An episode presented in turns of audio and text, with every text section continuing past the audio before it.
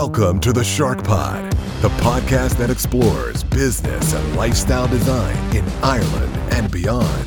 And now, live from Greystone Studios, here are your hosts, Luke Curry and Mark Baker. What is up, Shark Nation? Welcome to another episode of the Shark Pod. We've got Mark Baker out there in Glenageary. Mark Baker, how are you doing? I'm doing great, Luke. How are you? I'm good. I'm good. We're in Greystones. The weather is getting a little bit uh, chilly for the beginning of May. I don't understand what's happening there, but we're happy uh, that the summer is coming up and all that good stuff. Today we are doing something that we haven't done in a little while. We're going to do a breakdown of some advice about how to get rich. Um, and we thought it might be good for the old clicks as well. Mark, what do you think?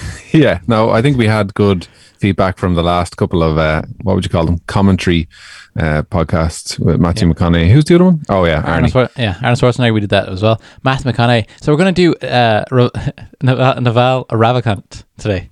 And uh, he is uh, probably not going to look as good shirtless as uh, Matthew McConaughey. That's the only thing for those. Or Arnie. There or Arnie for that matter. So we're taking it down, maybe taking it down a, a notch in the body uh, department, but definitely kicking it up in the in the mind for sure. Um, so yeah, so we're going to do that, which is going to be great. But how have you been getting on the last couple of weeks anyway? Um, how's business? How's how's life? Good. It's been business has been good. I think it's good all around. Well, unless you're in the sectors that have been directly affected by COVID, travel and hospitality and stuff. But once the vaccine, to be honest, once the vaccine was announced, you know, what was it, Q4 last year or whatever. Um, it's actually people have been when it comes to recruitment and moving jobs and stuff. People haven't they've been okay with with you know moving jobs, not afraid to kind of leave their current job or you know the the job market is is has picked up hugely. So it's actually pretty like apart from the certain sectors, it's similar to to pre COVID times at the moment. So light at the end of the tunnel. I feel like there's a little bit of light at the end of the tunnel because this is that this week marks our first week or our, a year anniversary from our post uh, COVID business cast that we did God. last year. That was a whole year ago where we came up with I think we came up with 20 ideas or something. It was over two hours. we got, a, we got a lot of flack for that, uh, the length of that, Mark, from some of the listeners. it was. I'm just laughing that we implement. We didn't implement any, but maybe somebody did out there. So uh, yeah, feel, feel free to let us know. Absolutely, because there was some guys that were unemployed in Offaly that reached out to me, um, and they said that they were going to do some of the uh, one or two of the ideas that we had come up with. Um, so I haven't heard of them since. Maybe they're rich now and they're too good for me. Uh, so maybe that's the the problem. Um, but like I said, like the yeah the vaccine is going to be interesting. Like I think I can't wait for things to you know get back and all that good stuff. I was listening to a podcast the other day, and uh, the scientist was saying the vaccines won't isn't won't solve the problem here you know, there's, you know, it's going to be all these variants and, you know, this is something that is, everyone's acting like this is the end. I'm like, we need to lock that guy up. Don't let him yeah. talk anymore. It's his time is over. That's why he's trying to be on the radio more. Yeah, yeah. Lockdowns will have a different meaning. Certain people yeah. who are, you know, talking rubbish. Anti-revolution. The Get them out. I like it. Okay, cool. So to introduce our virtual guest, uh, Naval Ravikant, um, he is a an investor from Silicon Valley. Uh, he was born in India. Um, he is kind of he kind of styles. I don't know if he styles himself, but he comes across as kind of like a guru, a deep thinker, uh, um, someone who uh, has ha- made a, a, success out of his uh, career in Silicon Valley without being uh, one of the ones that is is on everyone's mind. You know, the Jeff Bezos. I know he was from Seattle, but you know all of the uh, the big hitters out of Silicon Valley. Um, yeah. he wouldn't be on those types of lists, but he's an investor in stuff like uh, Uber, Twitter stuff like that. Um, he also started a company called AngelList, um, which AngelList it, it, seems like the simplest uh, uh, plan in the world. He, him, and his friend had started a blog about how uh, Silicon Valley worked and how um, how to raise funds and stuff like that. And a lot of uh, people with good ideas were contacting them, and a lot of angel investors were contacting them, saying, "Can you put us in touch with people with good ideas?" So they came came up with AngelList.co, um, which is a place where people with good ideas can go meet people with money, um, and then they get a a middleman fee or something like that. I I I googled the uh, their business model. I couldn't actually figure it out exactly what mm. it is, but I'd imagine it's some sort of commission or some sort of they get a deal brokerage fee, something like that. Um, he's been on Tim Ferriss's podcast multiple times. He's been on uh, Joe Rogan actually had him on uh, really? at some stage. Yeah, yeah. So he's uh, he's big on Twitter um, the, the, the thing, what we're going to do today is we're going to break down his uh, his guide to how to get rich. I would I would recommend this to any kind of uh, any per- person starting out in their career, or kind of somebody who's mid career who isn't rich yet. Um, Hmm. once you go through this three hour, I think it's a three and a half hour uh, podcast based on a tweet storm that he did about all the rules about getting rich, um, using all of the uh, all the experience that he has working with uh, investors, working with um, startup uh, founders and stuff like that. So he has a lot of experience, and what he's done is we he did a podcast based on that uh, based on that um, tweet storm, um, and we've got it kind of chopped up here with our favorite rules, um, and that's kind of it. We're going to go through that. What do you think, Mark? Yeah, I think I actually don't know. For full disclosure, I don't know much about him, and Yeah. I probably know a lot more since you just told me. But I have listened to all the clips. I think it's good for anyone who, as you said, who's kind of early on in their career, and also somebody who is kind of maybe been working hard, putting all the effort in, thinking they've been doing the right things, and it hasn't been paying off for one reason or another. Um, it might be the definition of insanity to keep doing what they're doing. So to think outside the box by listening to this it's almost like a few secrets that they're obviously uh, uh, out there, but like not secrets, but uh, maybe some things that people haven't thought of um, that might completely change the way their their course of action. Especially, there's a few things in here where they it's not really it's definitely not taught at schools when they're talking about the, the career design and what you're going to do with your life. Um, no one, it's like there's no one to step in when you're getting your career going as a coach and say stop doing that. That's what you you need. To, that would be amazing. Say if you were, you know, if if it was like me, where I had no fit uh, for working in uh, an investment bank. If someone was there at, from the first week and say, you know, I could do be a sound or they could be a sounding board for me, and I could go tell them what it's like, and they'd be like, "Well, don't do that because there's no leverage. Don't do that." But that is for a lot of people though. That's the problem. So that that personal coach, it's almost like a personal coach. But who can afford a person personal coach when they're on you know thirty grand a year? Yeah. But it's almost you need someone to know you to be able to tell you this isn't for you, and you know it. yeah, But I'm also telling you. So you know Yeah. there, there's two people. So Yeah. go to Canada. Yeah, exactly. And that's what I did. Um, and I was poor there when I first arrived, but then uh, we clawed my way out of there. Um, uh, but anyway, so yeah, I think that's important as well. Um, and we're like, I know it's going to get a lot of clicks, a lot of downloads because how to get rich is always uh, an interesting thing. But what, so, I mean, you're a rich man in so many ways, a beautiful family, your own business, all that type of stuff. But like, what's, what's rich to you? Is it, is just being able to do whatever you want? What's, uh, what would you say? Yeah, I'm rich now. Um, I would. That, that's a that's a good question. I think to be able to get up every day and actually look forward to what you're doing Okay. day to day. Um, obviously to be surrounded with you know healthy family and all that is, is number one. Um, and and safety and all that. But yeah, to get up every morning and not actually dread getting going to work, I think uh, is, a huge thing. But also day to day, but also long term to have something to look forward to. So you might be in a job that you kind of like it day to day, but in the back of your head, you don't know where you're going to be in, in five to 10 years. And prob- you're probably going to be in the same position. So it's actually knowing that my potential as a, in a career or, you know, business is actually, there's, there's no lid, there's no uh, cap on it. Do you know what I mean? There's no roof. So that, that makes me happy to know that the sky's the limit. Okay. But there are, there is certain things you can do and the sky is certainly not the limit. You know, so for me, it's it's that kind of anything is possible type of thing. Um, if it happens, uh, it doesn't matter, but it, it's possible. Okay, so Does that make sense? Hope. No, it does make sense for sure. Um, for me, it's more like over the last couple of years, I've been making as much or more from investments, basically. So like uh, either that's owning a property, selling it, um, owning stocks and stuff like that, and I see that the the money that you make from that isn't it's not fair, and I think I like Mm. to be in a, a position where I get uh, wealthier in a, an asymmetrical uh, relationship to how much effort I put in. Do you know? I think that's Yeah. I think if you're making more money than like I over the last year, I've made far more money in uh, investments and stuff like that than I did working in Davy every day. You know, completely, uh, completely uh, passive is the wrong word because you have to work to get those assets. you know, so it's not really passive Mm. income, but it is something that it, it just means that if I ever needed money, I can liquidate those uh, assets and I can just get whatever I need. You know, I think that's richness. So when you're when when it's kind of like the the the rich dad poor dad quadrant. If you're getting money from investments or your investments are becoming more valuable and you didn't put any Mhm. hours into that, I think that's kind of where it starts to tip over. And if you're making more money from investments than from wages, I think that's rich. Yeah. Um, yeah, revenue generating assets is essentially what, what people need, Yeah. or at least assets. You know, the, whatever you're working, you're, you're, you're, it's compounding in, in an asset. If that makes sense, as opposed to real tra- transactional. Right. There's, I've earned three grand this month, Yeah. down to zero. Three grand next month, down to zero. You know, And uh, also, uh, maybe to avoid um, depreciating assets as well. That's why, like, I, I you know, the fancy cars. depreciating assets. Yeah, yeah. depreciating assets. So, like, Like, don't buy those. yeah.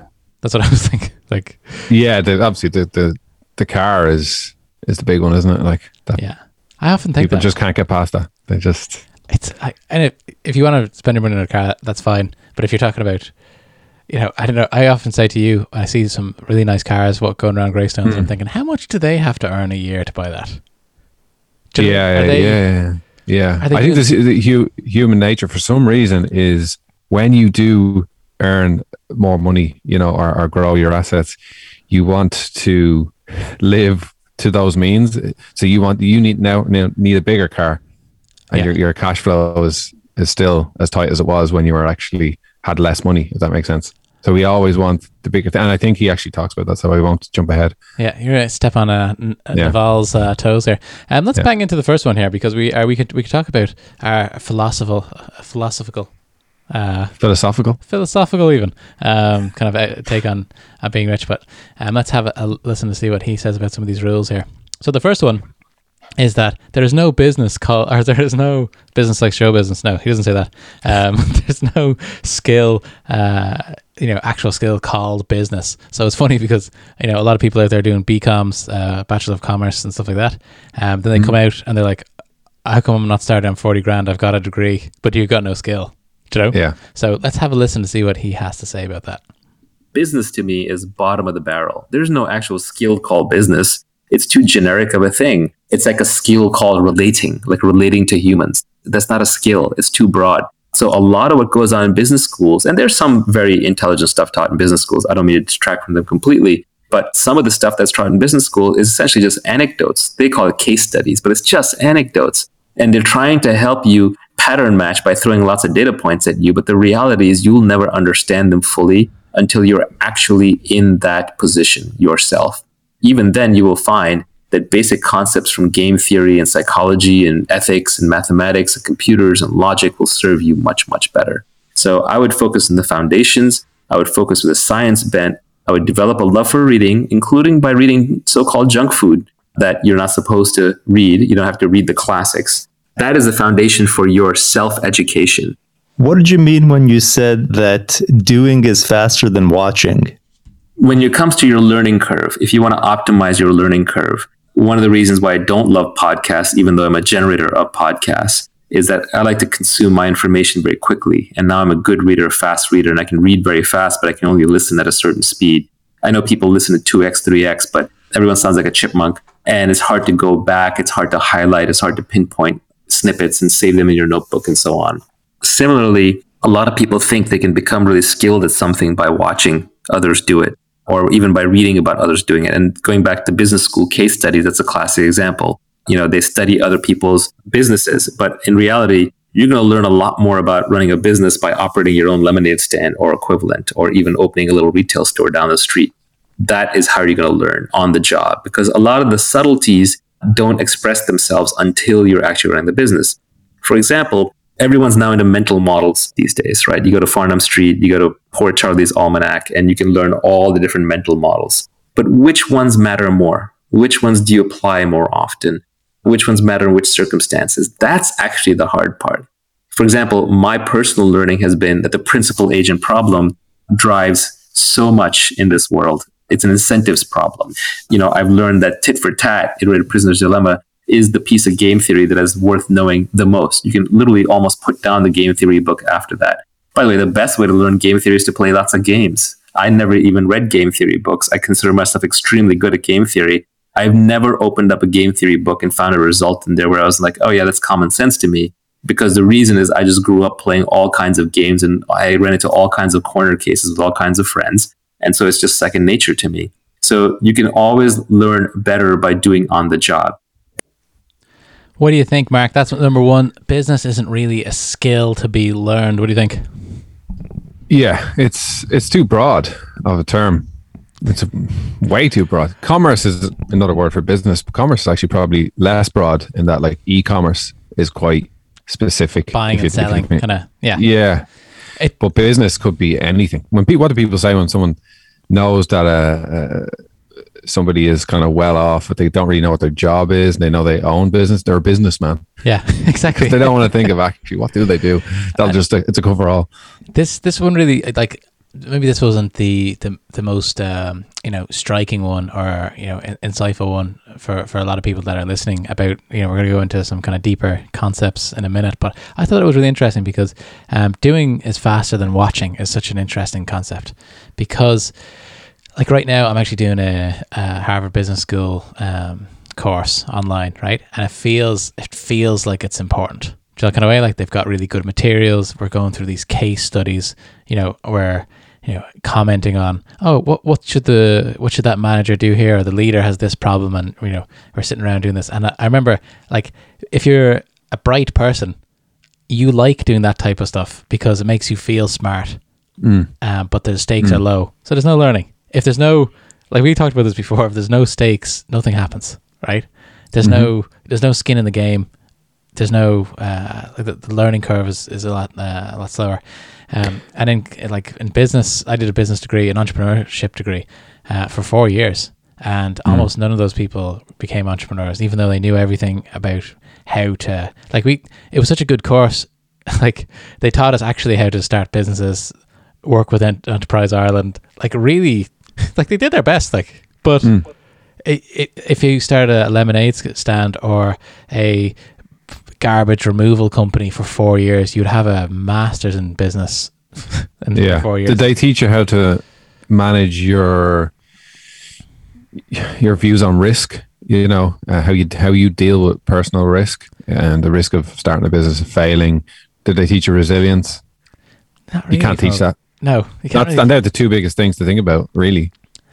It's it's it's a something to think about. So when people are so I think the takeaway here is would be one, have skin in the game. So make sure that if you're going to be learning something, it's going to be a, a, a verb. You're going to be doing something, right? So yeah. if you want to learn, um, say you know with your art, if you wanted to learn about uh, owning an art gallery, we had a great chat with uh, Owen O'Connor the other day, but it doesn't mean that you know how to. Mm, uh, you know exactly know as much as he does about owning and, and running a an art gallery, and you probably have a good go at it because you've been in the industry for a long time. But there, be, I bet there'd be stuff there that you, you know, you wouldn't get straight off the bat, and you couldn't really read about. You know. Yeah, and that was a long form conversation as well, which you can actually learn quite a lot from. Yeah. The first two things I thought of when after listening to that clip was, so you learn more by doing than watching. I just thought of YouTube straight away, and I don't know why I do this. It's probably because I you know, I'm 35 now and I've experienced certain things. When I'm trying to learn something on YouTube, um, I stop the video and I tried, I tried do it before I even finish what he's going to say or they're going to say. Try to figure do you, I don't know. Do you do that? Like when you kind of, ah, I get the, the gist of it and I go off and I'll try it first and I'll kind of break things as I go and then I'll figure it out. and I find that I learn way better that way as opposed to watching a 10 minute video, then starting. Yeah. I always start like two minutes in. Do you do that? I do that as well, and I do it. I just mm. thought it was me being impatient, but I, I did a, a Salesforce uh, that as well, where we uh, to be a, um, a Salesforce administrator, and I was doing the the Udemy course of that, um, which is hilarious. If anyone wants to just get a job for fifty grand a year or sixty grand a year, do a, a three hour Udemy course, and you can be a Salesforce administrator. Skip the four year degree. So it's hilarious. The internet, the great equalizer.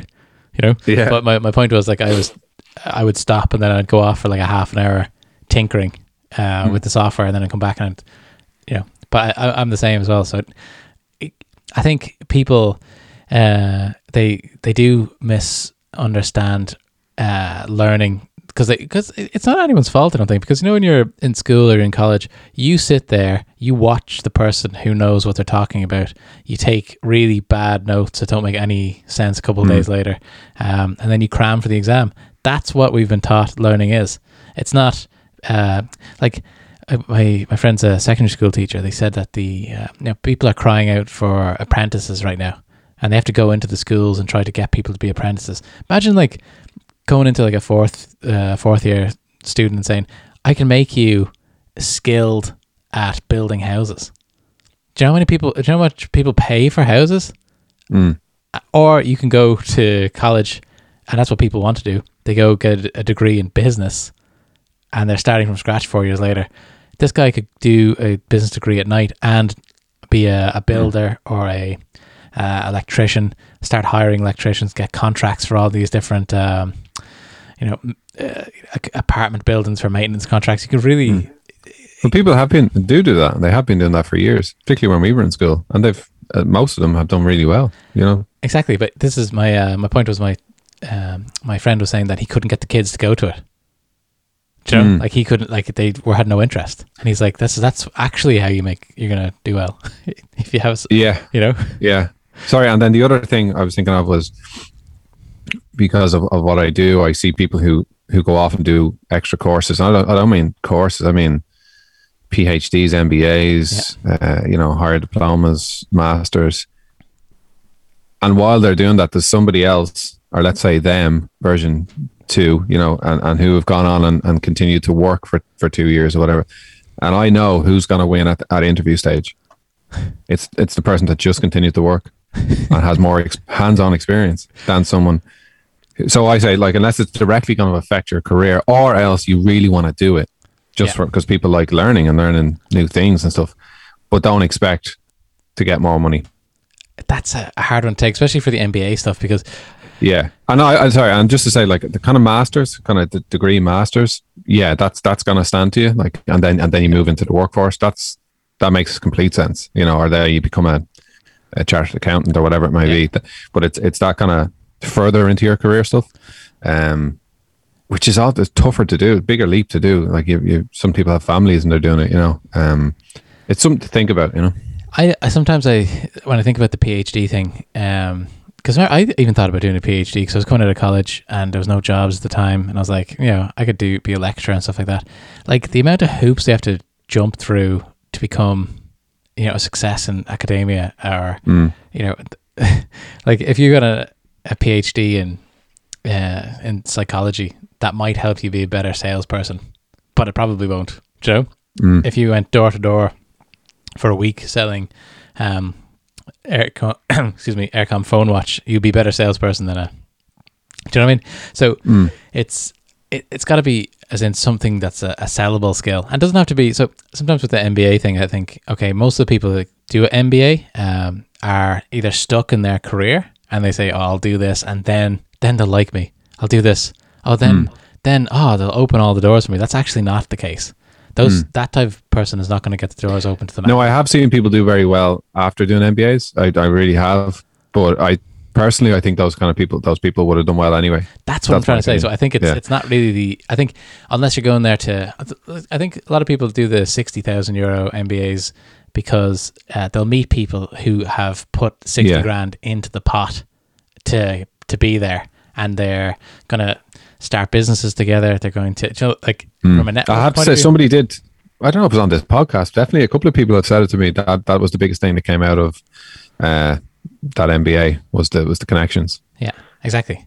Yeah. And that may be the that might be the case as well. So, but if you're doing an MBA at like IBAT college or whatever, I'm not hang, having to go at, at them. I'm just saying, if it's not kind of a brand name, um, you know, one of the big ones on the Financial Times list of MBAs, I don't think you should. I don't think it's worth that much money. But anyway, that's my opinion. Um, the next one we have is learn to sell, learn to build. Love this one. Take it away. Take it away, Naval. Combining skills, you said that you should learn to sell, learn to build. If you can do both, you will be unstoppable. You know, this is a very broad category now, but it's two broad categories.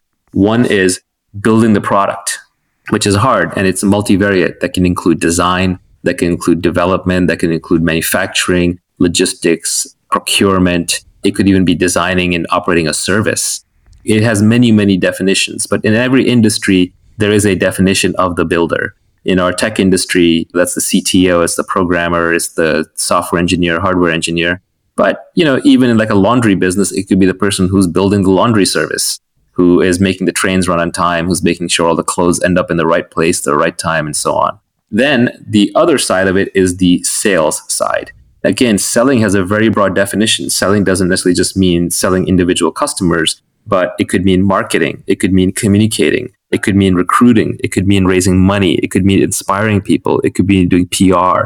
So it's a broad umbrella category. So generally, the Silicon Valley startup model tends to work best. It's not the only way, but it is probably the most common way when you have two founders, one of whom is world class at sales and one of whom is world class at building. An example is, of course, Steve Jobs and Steve Wozniak with Apple. Gates and Allen probably had similar responsibility early on with Microsoft. Larry and Sergey, you know, probably broke down along those lines. Although it's, it's, a little different there because that was a very technical product delivered to end users through a simple interface. But generally, you will see this pattern repeated over and over. There's a builder and there's a seller. There's a CEO and CTO combo. And venture and technology investors are almost trained to look for this combo whenever possible. It's sort of the magic combination. The ultimate is when one individual can do both. That's when you get true superpowers. That's when you get people who can create entire industries. The living example is Elon Musk. He may not necessarily be building the rockets himself, but he understands enough that he actually makes technical contributions. He understands the technology well enough that no one's going to snow him on it. And he's not running around making claims that he doesn't think he can eventually deliver. He may be optimistic in the timelines, but he thinks it's within reasonableness of delivery even Steve Jobs developed enough product skills and was involved enough in the product that he also operated in both of these domains. Larry Ellison started as a programmer and I think wrote the first version of Oracle or was actually heavily involved in it. Marc Andreessen was also in this domain. He may not have had enough confidence in his sales skills, but he was the programmer who wrote Netscape Navigator, a big chunk of it. So I think the real giants in any field are the people who can both build and sell. Mark Baker, what do you think? Building and selling? Yeah, I think we've said it before. Uh, one of the biggest things is being able to sell. Um, like the build thing is an obvious one. Probably more people. I don't know. I was going to say more people are builders than sellers. What would you say? I think that a lot of people are kind of don't have either skill. They're they're on the sidelines a lot. They're they're working with something that someone has built, and they're um, they're not they're not they're not getting the rewards of being a salesperson either. Do you know? They're not yeah. They're not in between the product or service and the customer. So they're not getting the commission. That's what that's how sales works. You put yourself in between the end user and the service or or, uh, or product. That's all you have to do. I was on a, a call recently with a, a new salesperson in in work, and I was trying to get that kind of concept across, where it's not forget it. Like so, sales skills is important, but just being the skill is getting yourself to a position where you're the gatekeeper to product or service. Eventually, people will need, if there's a market for it, they will need that product or service. They'll come through you. You take your cut.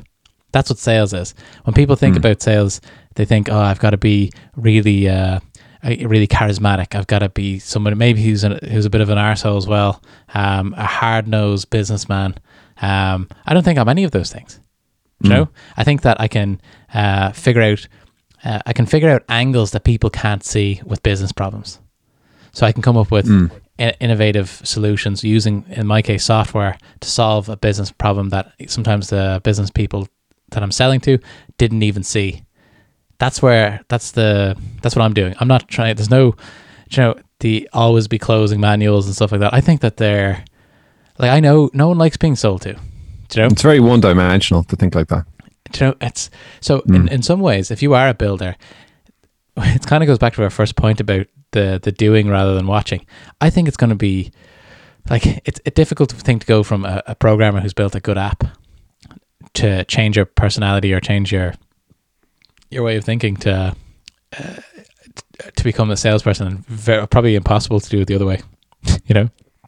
Yeah, it is interesting the way you said that a, s- a salesperson will find it more difficult to be a builder. So Yeah. almost, I think he recommends not even bothering. Yeah, he actually does. And later in the clip, he says if you're a good salesperson, stick with that. If you're a builder, you can kind of learn Yes. the sales piece. I think here, and I, I think he he comes across like he's disparaging uh, salespeople in that way, but I don't think that he is. I think that he's saying a lot of people who are world class at sales will sit down at a problem, um, and they they say it, it- the mindset is kind of almost coin operated. It's like, well, I could sit down here and build this, or someone else can build it, and I can give them the money for it. I'll sell it. Why would I build it? That's the yeah, That's do you know what I mean? Kind of that's the, the salesperson mindset. Is like, okay, I need a product to sell. I don't have the product. I've got an idea. Who- Someone can build it. I'll go sell it. You know? they obviously think their their time is more valuable on the sales side because sales is so important. How many excellent products, and I've built products whether whether it be a website or whatever, and and had it perfect, and and then it was like, right, where's the customers? It's so hard to, to find customers to get people to your product, and who does that? A salesperson. And sales is sales is just as broad a term as business for that matter. Yeah. Um. So I don't. uh, Yeah, I would prefer to be a salesperson. I think I'm more of a uh, a builder who is kind of learning sales, and and I, I've definitely focused more on that when I'm trying to learn stuff. It's like how to sell more, and not in a salesy type of way. Obviously, it's a broad term. Um, How can you but the obvious thing is, if you're going into business, I would recommend if you are a salesperson, double down on that and find a builder. Yeah. I think that's The- kind of like Garrett Yeah, Flowers. I, I've never gone it on my own. Well, I have with with, with the art, and I've, I was definitely a builder with the art, a creator, all that Yeah. kind of stuff. And just look, I've sold tons of paintings, but like the sales part, especially when it's your product, is actually quite hard to to, to sell you as a as a product. It's quite cringeworthy almost. Yeah. It's I I would I would just way more easily sell a product than myself. Put it that way. Yeah. Because it, it's a, if, it, if they scrutinize the product, it doesn't, you can't, you can't take it personally. Like if it's like, oh, it's, you're the, you say you're an artist, you know, like, I don't like your painting. yeah. I oh, my best. I'm doing my best here. Uh, okay, so if you so just because we both got kids now, what would you prefer your kids to be a builder or uh, a seller or Hmm. both? They have time to do both, which is a great thing. Do you know? Yeah. That's a it's a good question. Obviously the answer is both, Yeah, but I think that's just all consuming when you're trying to be both and I personally know that. Um so a seller, I think. Um but no, no, no, no, no. I would actually say whatever matches their personality best. okay, that's a So for for for my 9-year-old I would say uh, probably a build uh, a builder um and uh the other one may be a builder as well, actually. Now that I think of it, so maybe there are two builders. couple, couple one two builders out there in the Baker bakerhood. I think. I mean, I mean, I know Shay's only five months old, but uh, he's he buy and sell you like. Like I think he's got the he's got the, Got the stuff. smile anyway. He's got the smile. He's got the stuff. Um, he's going to be selling things. Um, so I think I, I won't have a I, with the kids. I don't know if you have a choice anyway. Um, but my my point is for me, either don't be if you're trying to be both, don't be a shitty both. Be one or the other. Do, or do you mean so? I Yeah. I'm not gonna. I don't know how to build software, for example. Um, so I could learn uh, computer science at night. I could be five Hmm. years down the road, and I would be able to put together you know workable apps and connect it to databases and you know build workflows with APIs, all that type of stuff. I would be able to do it, and that's the thing. Te- technology isn't actually that hard. Like it gets sim- more simple all the That's time a big statement. Techno- technology just isn't that hard. I I actually I've gone on rants I think on this podcast before about you know it's not like you can actually build a career in tech and not really be that good. It, it's a, hmm. a lot of the stuff is like a like test engineering and stuff like that. I mean, it's very you could teach people how to do it, and people do. That's hmm. what the these these companies do. When you do computer science, you go into the the company as X uh, position, and they just teach you how to do that.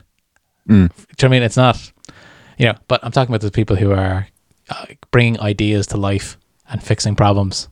Do you know? Yeah, uh, there's, look, there's a big debate as to should you focus on your weaknesses and try and improve them, or should you double down on your strengths?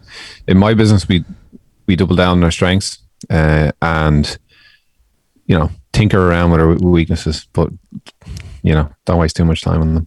I also think you either love you love the the sales part, or it's it's hard to learn to love it. I think, like, I, I, I there's lots of ups and downs when you're selling things.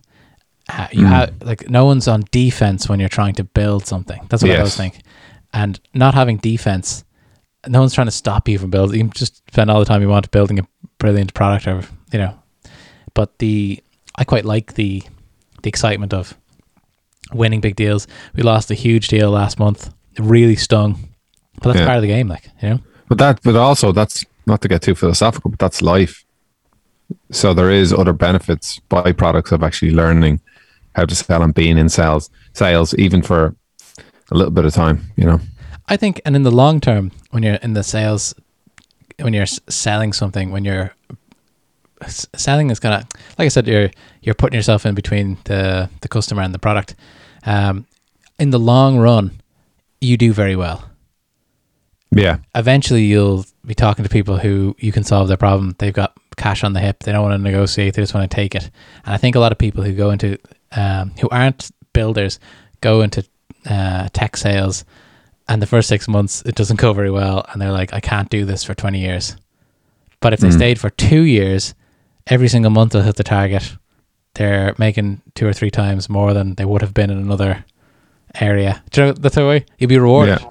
Do you know? yeah. Um, it's like strikers on in, in football. They get paid the most. I think. I don't know much about football. Is that yeah, no, they? they, they, I don't know actually. Maybe they don't, but I'd imagine they get paid better than the goalkeeper. Put it that way. Yeah. Okay. Cool. So here's an interesting one. So so play long term games. So this is something that um, again, if you're younger, it's it's an easier thing to do. But uh, even if you're older, I've I've known people who kind of jump around from different jobs. I was that person for a long time, um, and just leave just before I really the knowledge that they're gaining starts to actually be Mm. valuable. You know.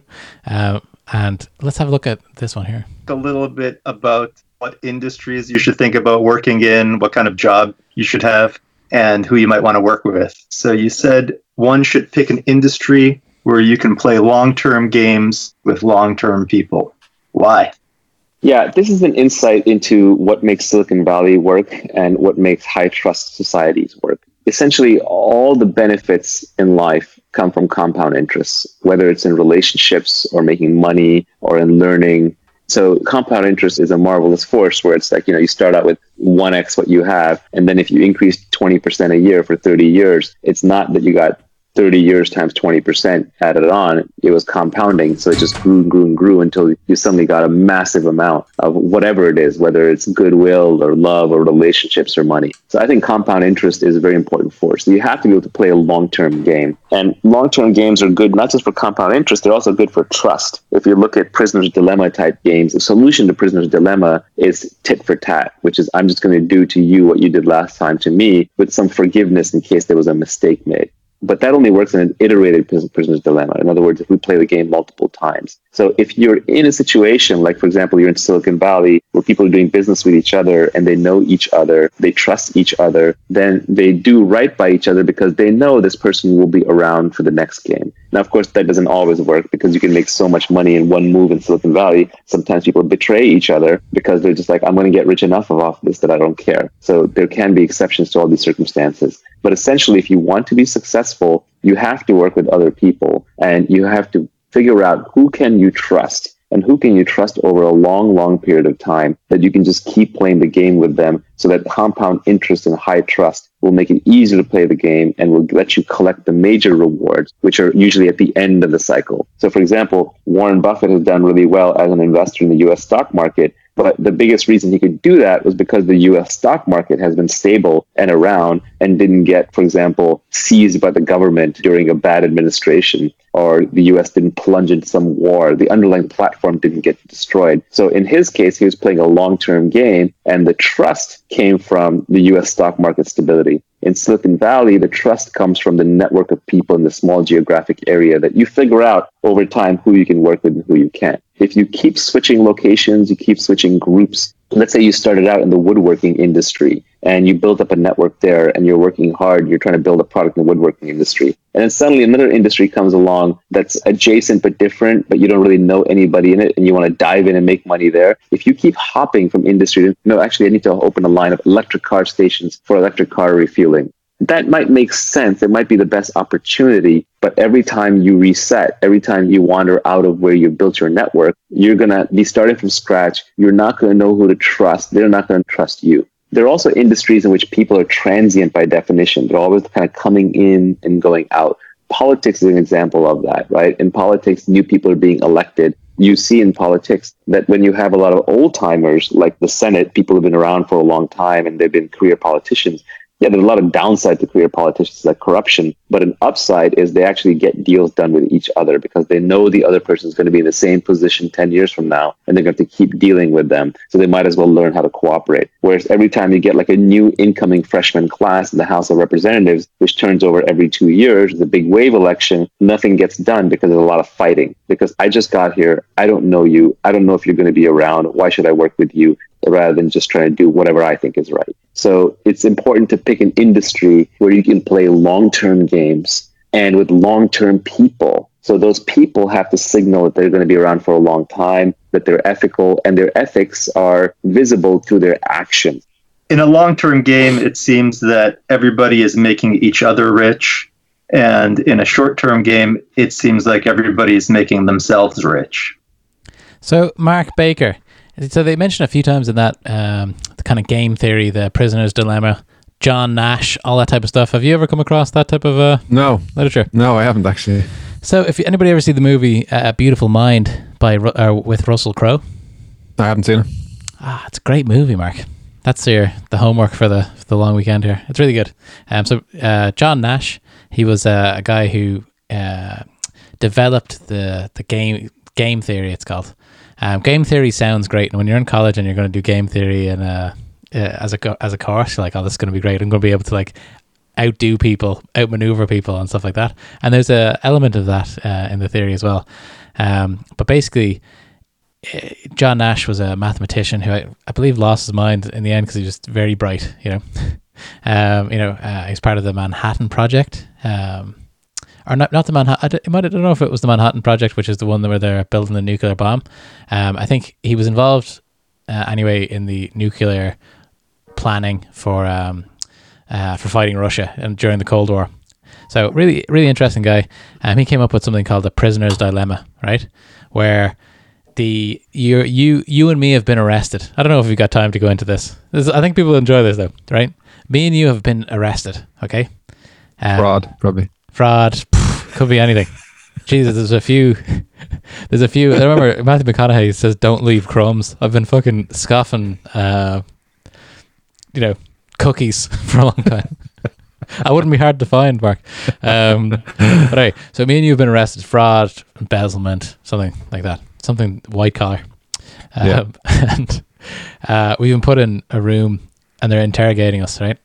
All right, and if so, here's the here's the outcomes we both say nothing, right? We say we don't we we you know don't uh, say he did it or I did it or whatever. Um, so we if we both say nothing, we get five years in prison because they're gonna they're just gonna say okay we don't know who did it so you're both guilty. Yeah. Okay. If you say that I did it and I say that you did it, we get ten years. All right. So if we both screw each other over, we get 10 years. Mm-hmm. If we both say that we didn't do it, I don't know. I'm having to get lost here. The, no, the, we, we already said that, that yeah. both of us remain silent. Yeah. We blame each other. Yeah. Or, or we, we admit. We, uh, we, one of us, yeah, this is the third bit. Uh, one of us doesn't admit to anything, but the other mm-hmm. one blames us that oh, okay, that okay. person gets off, and the person gets seven and a half years. Right? Okay.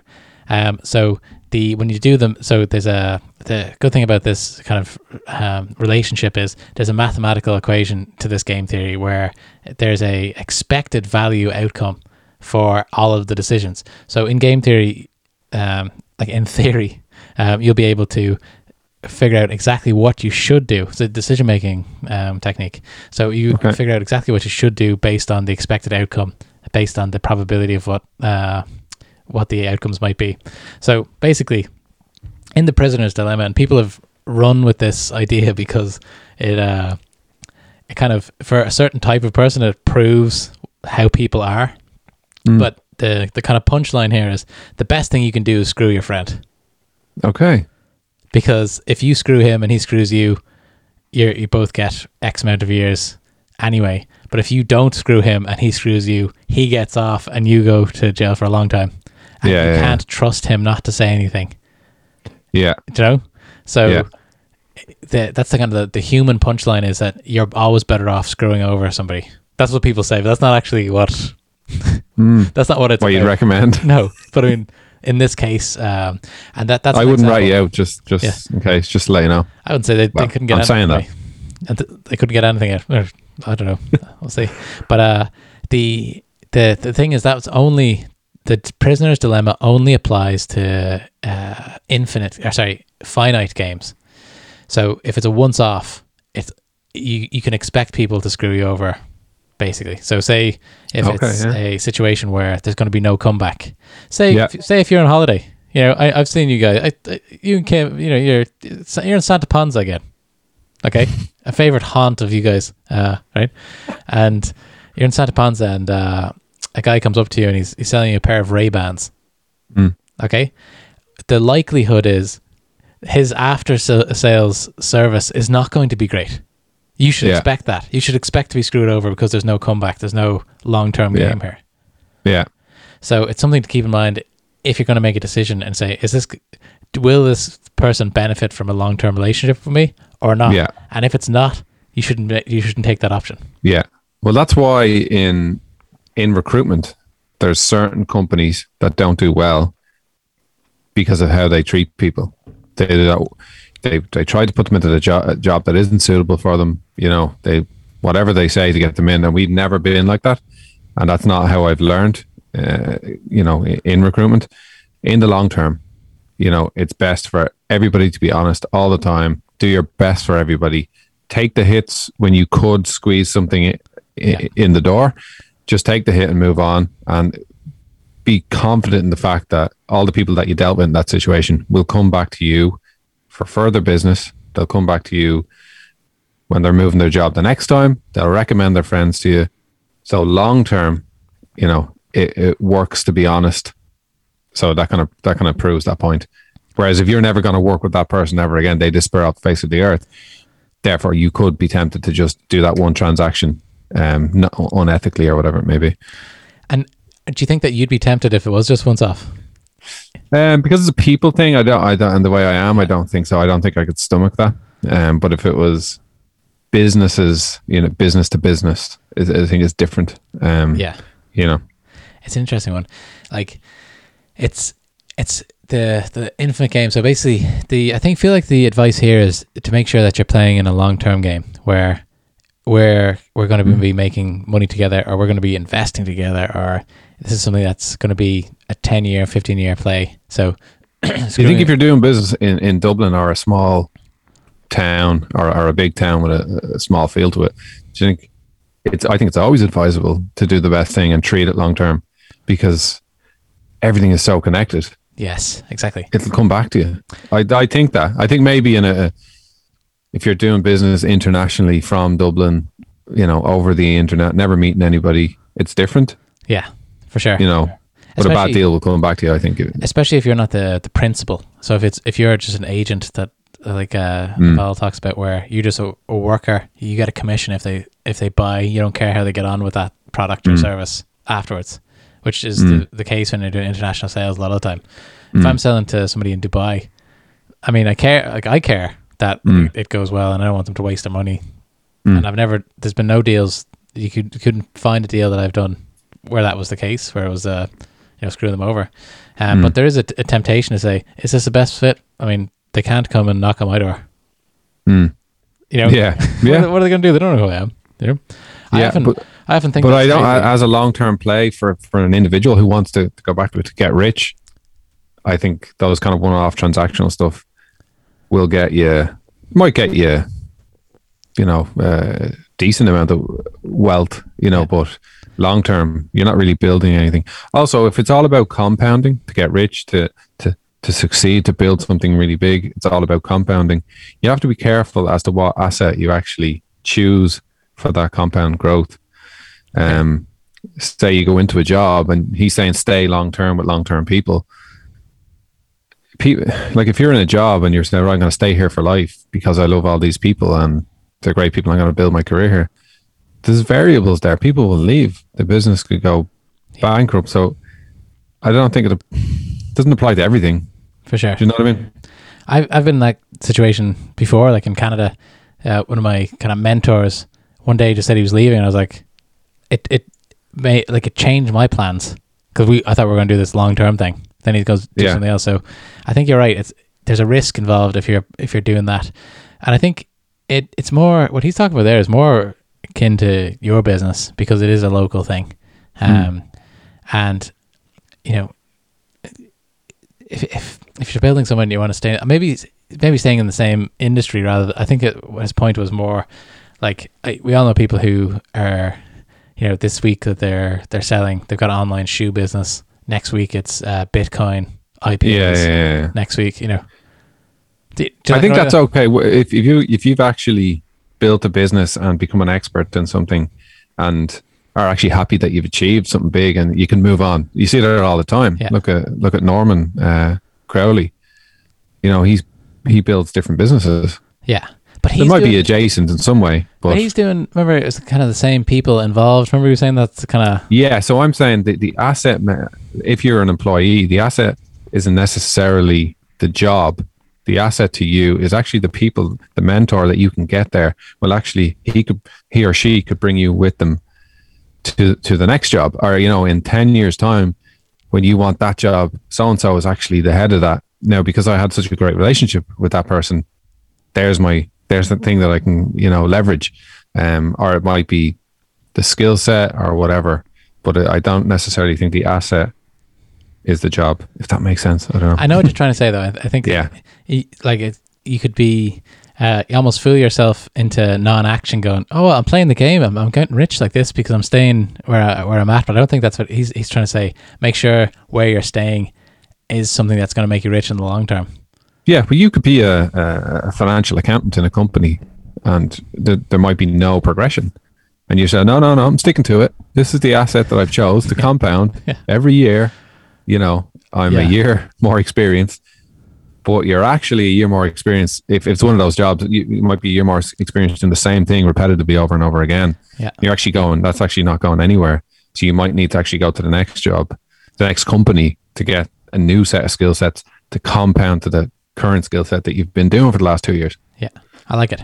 So keep the the long term focus, which is, I think that's the kind of takeaway there.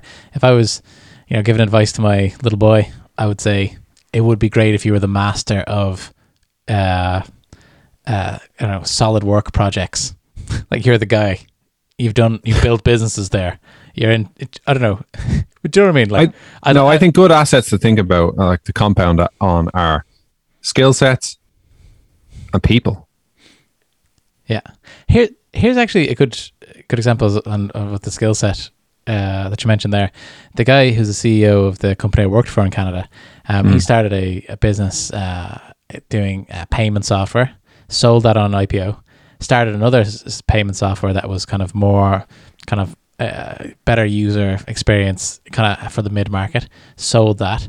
Then he started a Bitcoin exchange with the same type of principles that you can buy and sell things through kind of payment software. So he's kind of compounding that for the long term. It's not exactly the same market, Yeah. you know, but They're it's, slightly, uh, slightly adjacent. Um, it's like me with, as a qualified accountant in finance. You know, it, wa- it wasn't for me long term.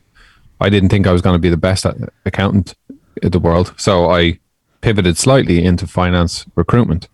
That's so that's a perfect example. So I'm still staying in the game, still all the same people involved. yeah. Um, I'd but it's, a completely different business. it must be such an asset when they when they talk, talk to you and they think that you're a recruiter by trade, and then you're like, uh, I, you know, I, I used to work in Deloitte as well. I know how you feel. I think that that just takes a weight off the shoulders. I'd say. I know it would. Yeah, well, that's how I felt when I was looking for a job. I trusted people who were professionals or who had been there and done it, who weren't just telling me what it was like because yeah. I met people who told me what it, what it was like and they hadn't got a clue because I was an accountant, you know. I got a couple of recruiter emails this uh, this week, and it's just so far off what I'm. Uh, what- they like it's e- evident from the first time that they don't really know what I do for a living.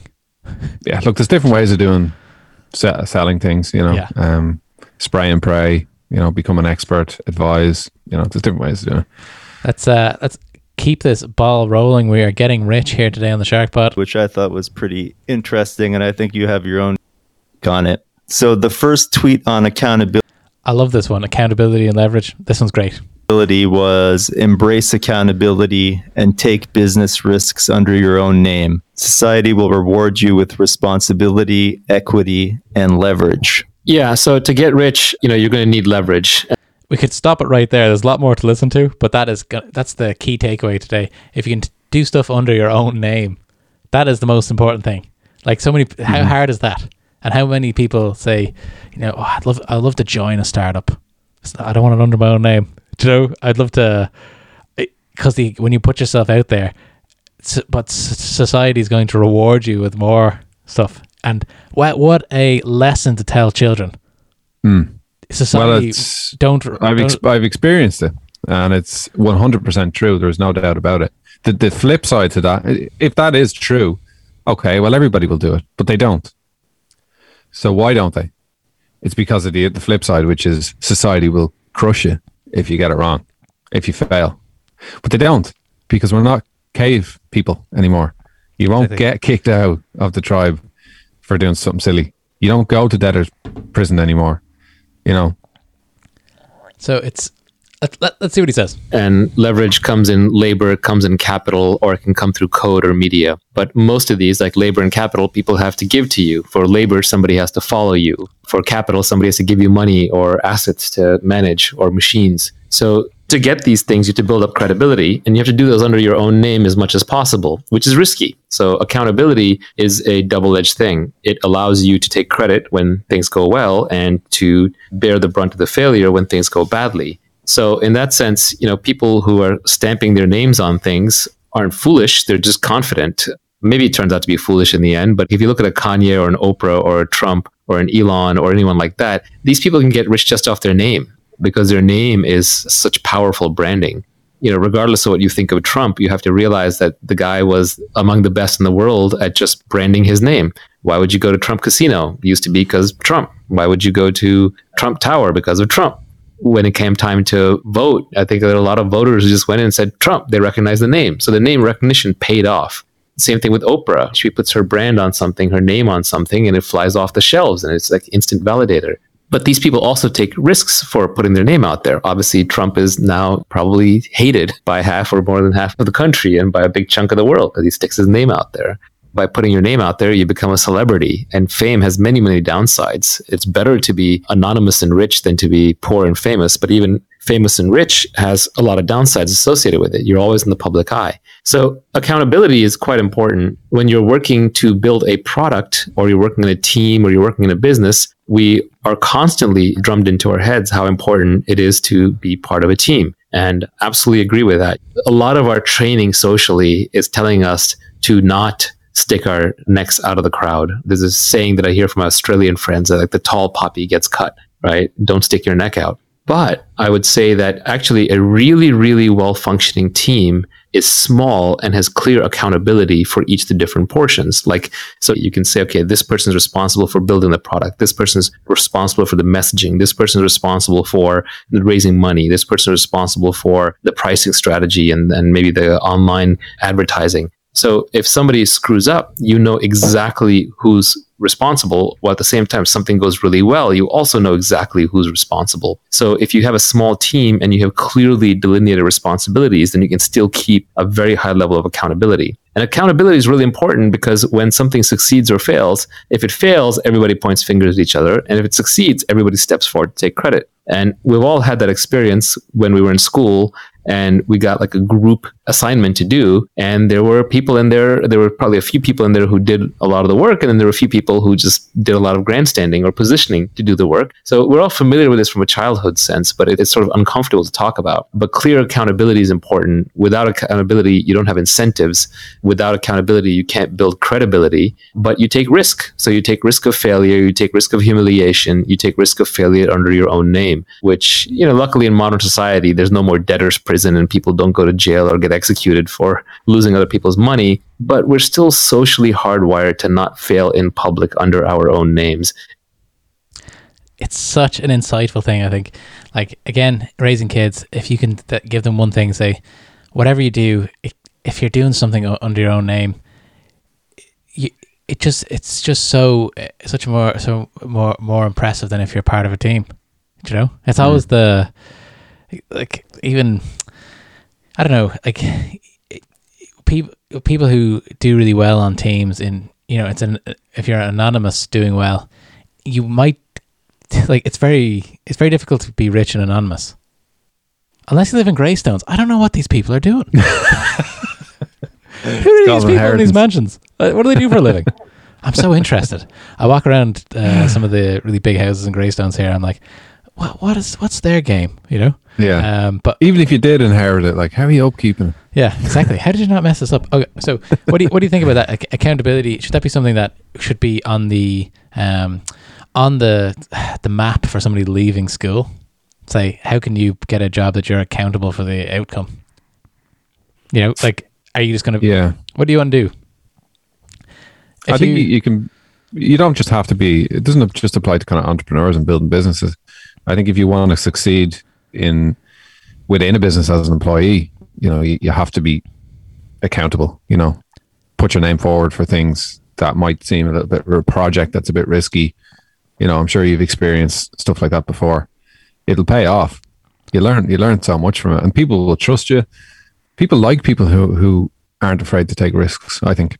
I think that as well. I think they it's, it's because it's so hard to do. I think they think, Jesus, that person must know what they're doing, whereas they just might be, you know, blind ambition. Yeah, you don't want to be like uh, Bart Simpson when he's when he thinks he's the smart one, then and he keeps on putting up his hand, and then they're like, "Yeah, you haven't got one right all day. Sit down."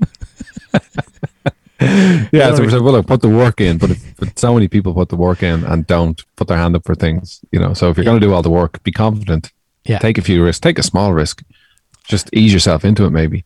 Um, but, but, yeah accountability is but if the it pays off. It definitely pays off. It's kind of like if you but if, if we're talking about getting rich the best way to get rich there he was talking about leverage and he was talking about like the leverage part for me is the most important part. The accountability is, is fine but the at the trying to figure out a way of the one to many approach rather than one to one and i think if you are going to take on a project and work or something like that it can be a bit one to one.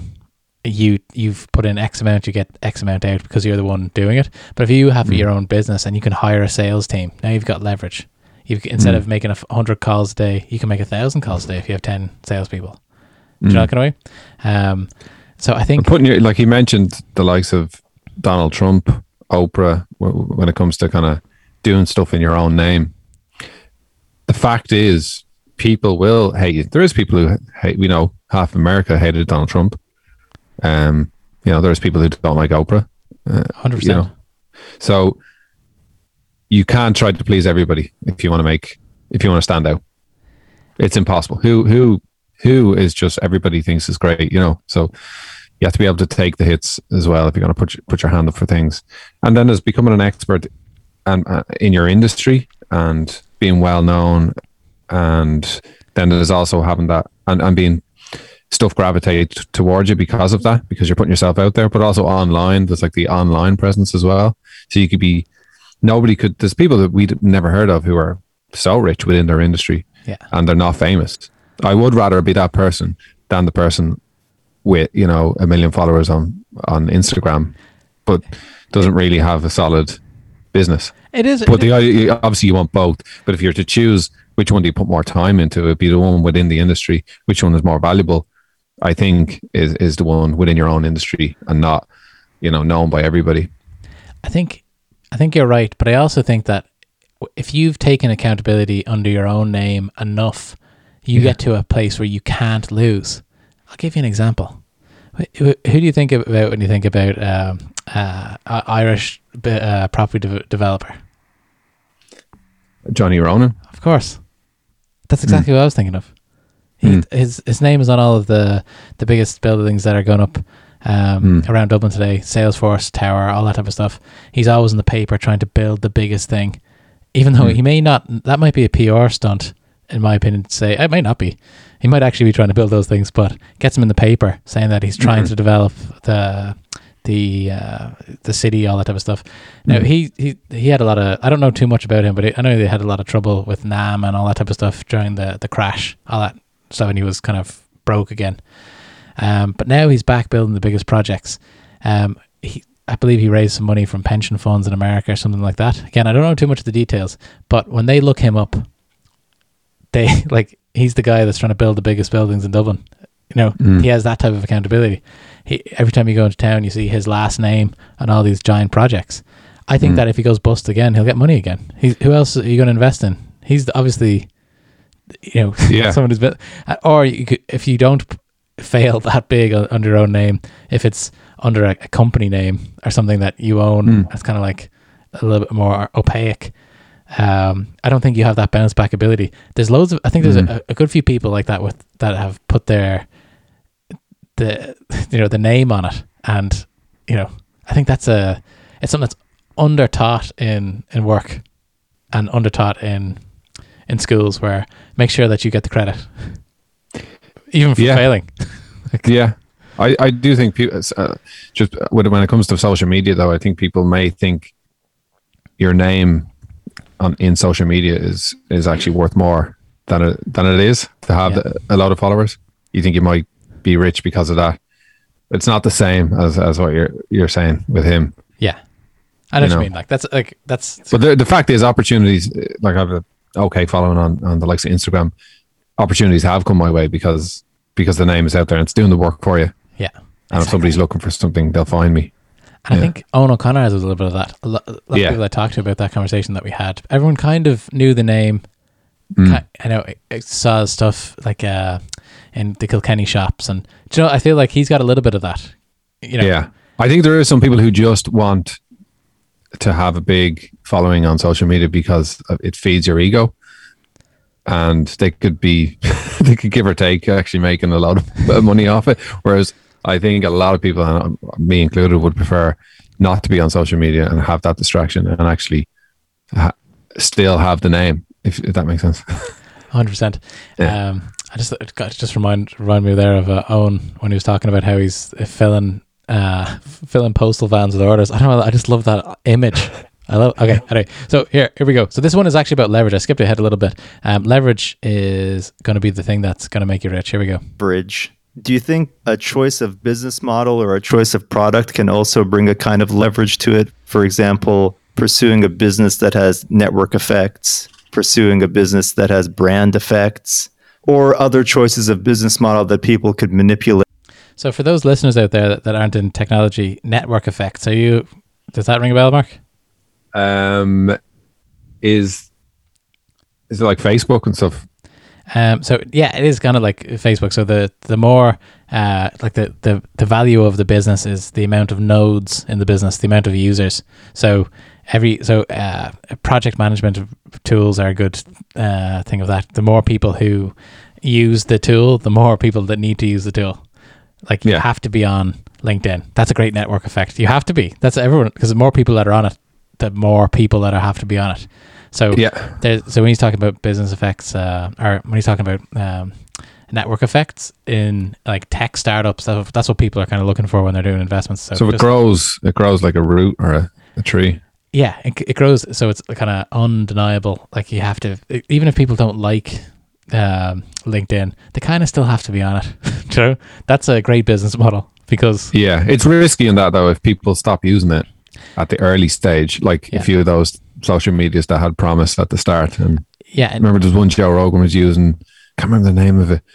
A lot of people got on, and it just stopped growing, and then it has to. Vine, I would was say it? has to re- reach a point where it just becomes then uncontrollable. Exactly, and that's the that's the biggest um, that's the biggest hurdle, and that's why it's so hard to do. It's it's the hardest company to start, one that's based on network effects. that just give you free leverage. Yeah, there's some really good microeconomic concepts that are important to understand. One of those is scale economies, which is the more you produce of something, the cheaper it gets to make it. That's something that a lot of businesses have, basic economics 101. And you should try and get into a business where making widget number 12 is cheaper than making widget number five, and making widget number 10,000 is a lot cheaper than the previous ones. And this builds up an automatic sort of barrier to entry against competition and getting commoditized. So that's an important one. Another one, this is along the same lines, but technology products, especially, and media products have this great quality where they have zero marginal cost of reproduction. So creating another copy of what you just created is free. So when somebody listens to this podcast or watches a YouTube video about this, it doesn't cost me anything for the next person who shows up. Those zero marginal cost things, they take a while to get going because you make very little money per user, but over time they can really, really add up. So Joe Rogan is working no harder on his current podcast than he was on podcast number one. But on podcast number 1100, he's making a million dollars for the podcast, whereas for the previous one, he probably lost money for the first one. That's an example of zero marginal cost. And then the most subtle but the most important is this idea of network effects. And it comes from computer networking. Bob Metcalfe, who created Ethernet, famously coined Metcalfe's law, which is the value of a network is proportional to the square of the number of nodes in the network. So if a network of size 10 would have a value of 100, network of a size 100 would have a value of 10,000. It's not just 10x more, it's 100x more because it's a square. So the difference is in the square. So you want to be in a network effect business, assuming you're not number two. If you're number one in network effect business, you win everything. So example, if you look at Facebook, right, your friends and family social networking protocol, who's their competitor? Nobody, because they won everything through network effects. Which is why when people say, well, I can just switch away from Facebook, they don't realize that network effects create natural monopolies. They're very, very powerful things. And one of the dirty secrets of Silicon Valley is that a lot of the winning businesses are natural monopolies. Even ride sharing tends towards one winner take all system. Like Uber will always have better economics than Lyft as long as it's moving more drivers and more riders around. Something like Google, there's basically only one viable search engine. I do like DuckDuckGo you know, privacy reasons, but they're just always going to be behind because of network effects. Twitter, right? Where else would you go for microblogging? Even YouTube has weak network effects, but they're still powerful enough. There's really no number two site that you go to to consume your video on a regular basis. It even turns out in e-tail, Amazon, Prime, and convenience, stored credit cards and information creates a powerful network effect. So, what is a network effect? Let's just define it precisely. A network effect is when each additional user adds value to the existing user base. So your users themselves are creating some value for the existing users. The classic example that I think everybody can understand is language. Let's say that there's 100 people who live in the community and speak 10 different languages, and each person just speaks one of those 10. Well, you're having to translate all the time. It's incredibly painful. But if all 100 of you spoke the same language, it would add tremendous value. And so the way that community will play out is 10 people start out speaking 10 languages. So let's say that one extra person learns English. Well, now all of a sudden, 11 people know English. So the next person comes in to learn a new language, probably going to choose English. At some point, let's say English gets to 20 or 25 people, it's done. It's just going to own the entire language marketplace, and the rest of the languages will get competed out, which is why long term, the entire world is probably going to end up speaking English and Chinese. China is closed off on the internet, but the internet itself is a great leveler, and people who want to communicate on the internet are forced to speak English because the largest community of people on the internet speaks English. I always feel bad for my colleagues who grew up speaking foreign languages in foreign countries because you don't have access to so many books so many books just haven't been translated into other languages. So if you only spoke French or you only spoke German or you only spoke Hindi, for example, you would be at a severe disadvantage in a technical education. Invariably, if you go and get a technical education, you have to learn English just because you have to read these books that have this data that has not been translated. So languages are probably the oldest example of a network effect. Money is another example we should all probably be using the same money, except for the fact that geographic and regulatory boundaries have created these artificial islands of money. But even then, the world tends to use a single currency as the reserve currency at most times, currently the US dollar. So, network effects are a very powerful concept. When you're picking a business model, it's really good idea to pick a model where you can benefit from network effects, low marginal costs, and scale economies. And these tend to go together. Like anything that has zero marginal cost of production obviously has scale economies, and things that have zero. So Mark, he covered a lot there, okay? And there was a lot of stuff there around network effects. And I think a lot of people that are listening to this and they're trying to get rich, they're trying to, they, they may not have a technical background or they may think that, okay, I'm not going to start Facebook and stuff like that. And that's always something that annoys me as well with those types of, um, you know, those books on, uh, you know, Zuckerberg and stuff. I don't, uh, you know, the, the likelihood of you becoming that and getting rich that way is, is low. But I think that mm. there's, by by implementing some of the stuff that he talked about there in the planning phase of starting a business, um, if you're looking for a business with uh, zero marginal costs or very close to zero marginal costs of a, of someone else buying your product, I think that could be a really good place to start when you're building your business. So, if you're like, and there's loads of businesses out there now because of the internet. So, say if you uh, wanted to start a a uh, an online course, a very niche course around you know something that people really need to learn. Every mm. time someone buys that course from you, it doesn't cost you anything else. That yeah. is that is a beautiful business. Um, every time yeah. it's almost the opposite to to when I was selling original paintings. Exactly. All that all those hours into the one painting sold, gone forever. Yeah. Start start again. yeah. So the yeah. marginal cost for you in hours terms was, was quite high in that case. Mm. Um, the some of the efficiencies that that he's talking about there. Uh, if you're thinking about starting a business, or if you're kind of going to build a Me Too business um, afterwards, like something that's already been uh, in place, but we're going to put a new spin on it. Having a a low marginal cost is something that wasn't possible a hundred years ago um, because mm. there was too many uh, kind of monopolies. They had the economies of scale where if they build a million widgets, they do it for a penny each, but you can't compete because you make 10 and they're a tenner each. Do you know? Yeah. It must be so hard to build a company like that though. Like you think you think about music, for example, that's probably an example. Selling an album. Yeah.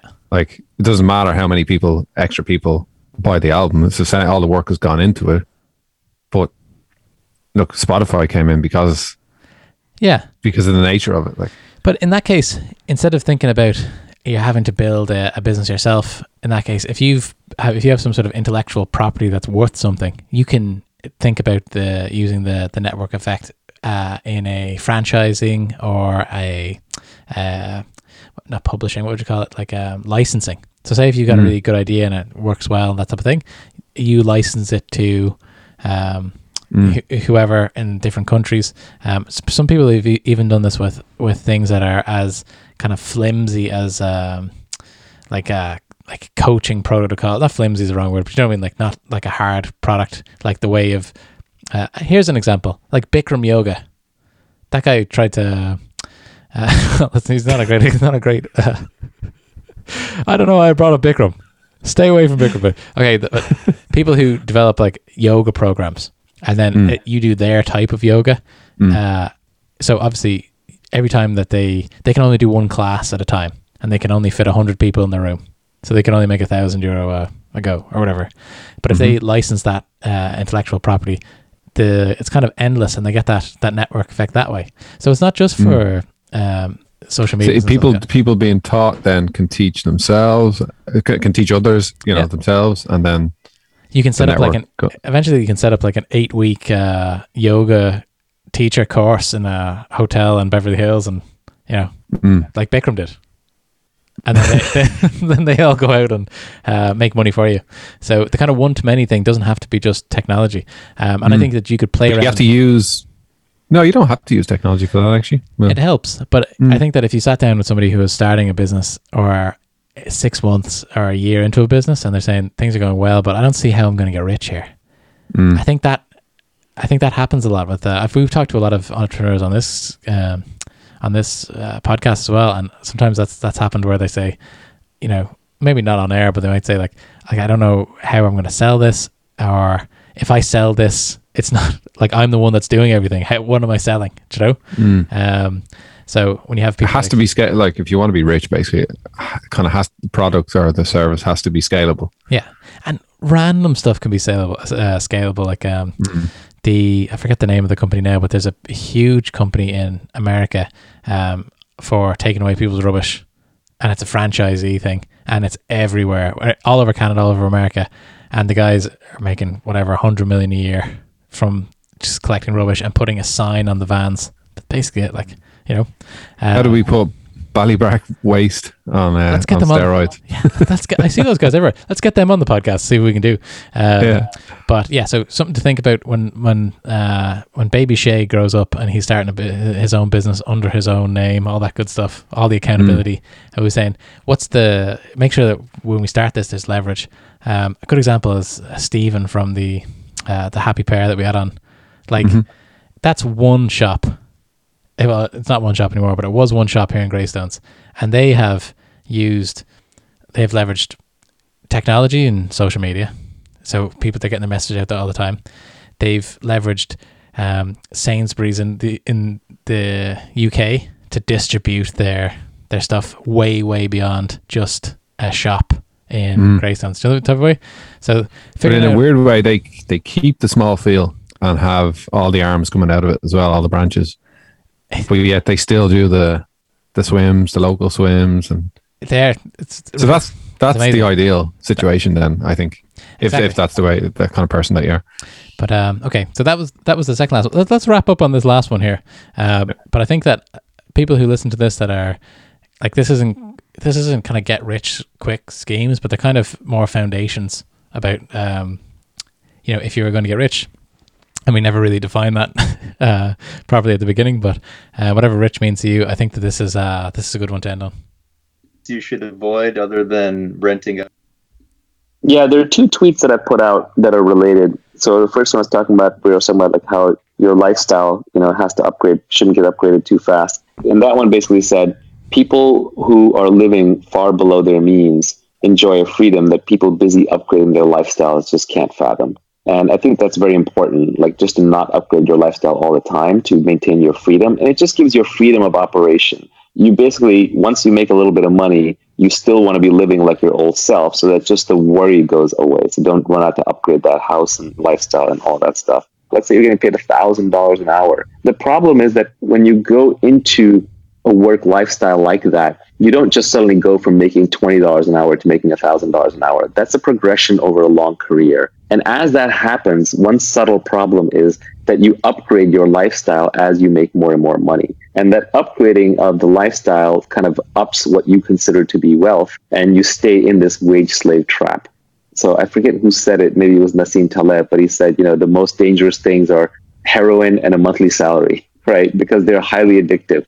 The way you want to get wealthy is you want to be poor and working and working and working. And this is, for example, how the tech industry works, where you don't make any money for 10 years. And then suddenly in year 11, you might have a giant payday, which is why, by the way, one reason why these very high marginal tax rates for the so-called wealthy are flawed, because the highest risk taking, most creative professions you literally lose money for a decade of your life while you take massive risk and you bleed and bleed and bleed.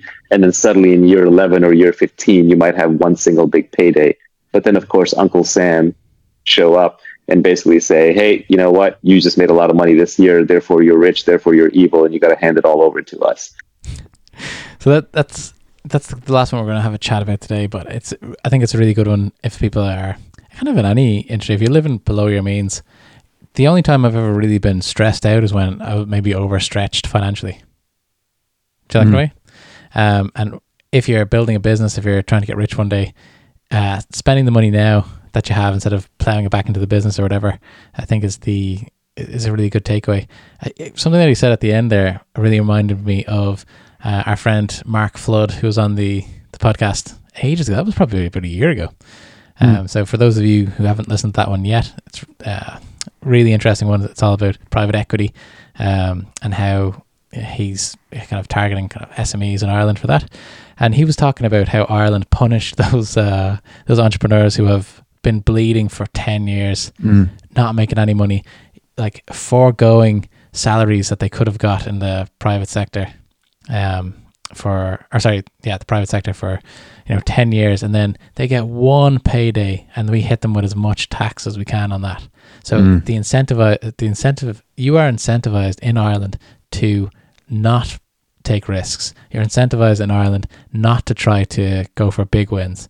You're Hmm. incentivized to stay lower middle class, maybe because in the middle class you get taxed so much anyway, Hmm. or you know we even go so far in Ireland to means test people for things that they need from the government when they need it. So if you like the people who are contributing the most to the pot get the least out, you Mm. know, and it just makes people go, well, I could spend ten years building something and have a big payday, um, or I could just you know get a job in the council.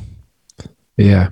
So that 10 years of struggle, you know, unlike a business, like you can't, as a person, you can't offset the losses or the potential losses that you, you made during those years Yeah, against the big windfall that comes. the opportunity cost. You can't you can't put your opportunity cost. Well, I would have made this. That's kind of a hundred grand. Do I don't know if other countries do that though, do they? No, but I think that a lot of other countries have a very low, um, uh, not a very low, but like a considerably lower capital gains. I think capital Yeah. gains should be. This is yeah, that's going to be controversial, Mark. I but I think- think, it should be I zero. think I think it should be minus five. They pay you to take risks because that's the only time. Well, I think it would it would certainly uh, uh, you know it would increase um, what's the word I'm looking for um, Speculation, innovation. innovation. Yeah, maybe Yeah, it really would. Yeah.